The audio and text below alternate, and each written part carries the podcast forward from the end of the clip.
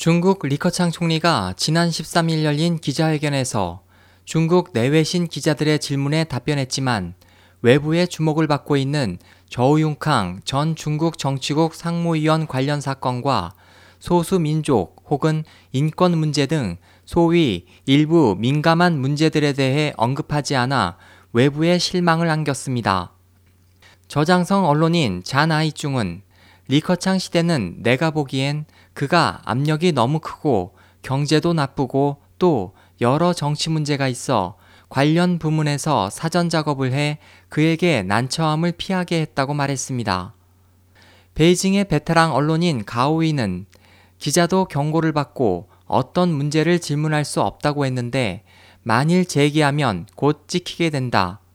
소위 찍히게 되면 다음번 양회 취재에 참가하지 못한다. 그렇기 때문에 기자들도 눈치를 본다. 외신 기자들의 경우는 중국 비자를 받아야 하기 때문이다고 설명했습니다.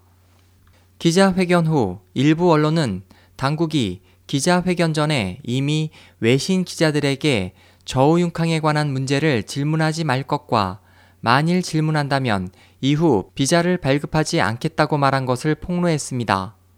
13일 정오 홍콩 남화조보는 기자회견 전 외신 기자들에게 저우융캉에 관한 문제를 제기하면 안 되며 그렇지 않으면 블랙리스트에 오른다는 통지가 있었다고 폭로했습니다.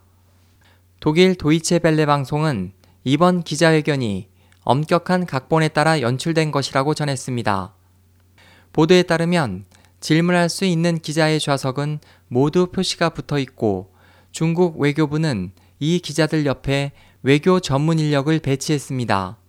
또 만일 각본 이외의 질문을 하는 기자는 그 자신과 그가 속한 매체에 번거로운 일이 생길 수 있을 뿐만 아니라 그 옆에 앉은 외교 전문 인력도 일자리를 잃을 수 있었다고 방송은 전했습니다.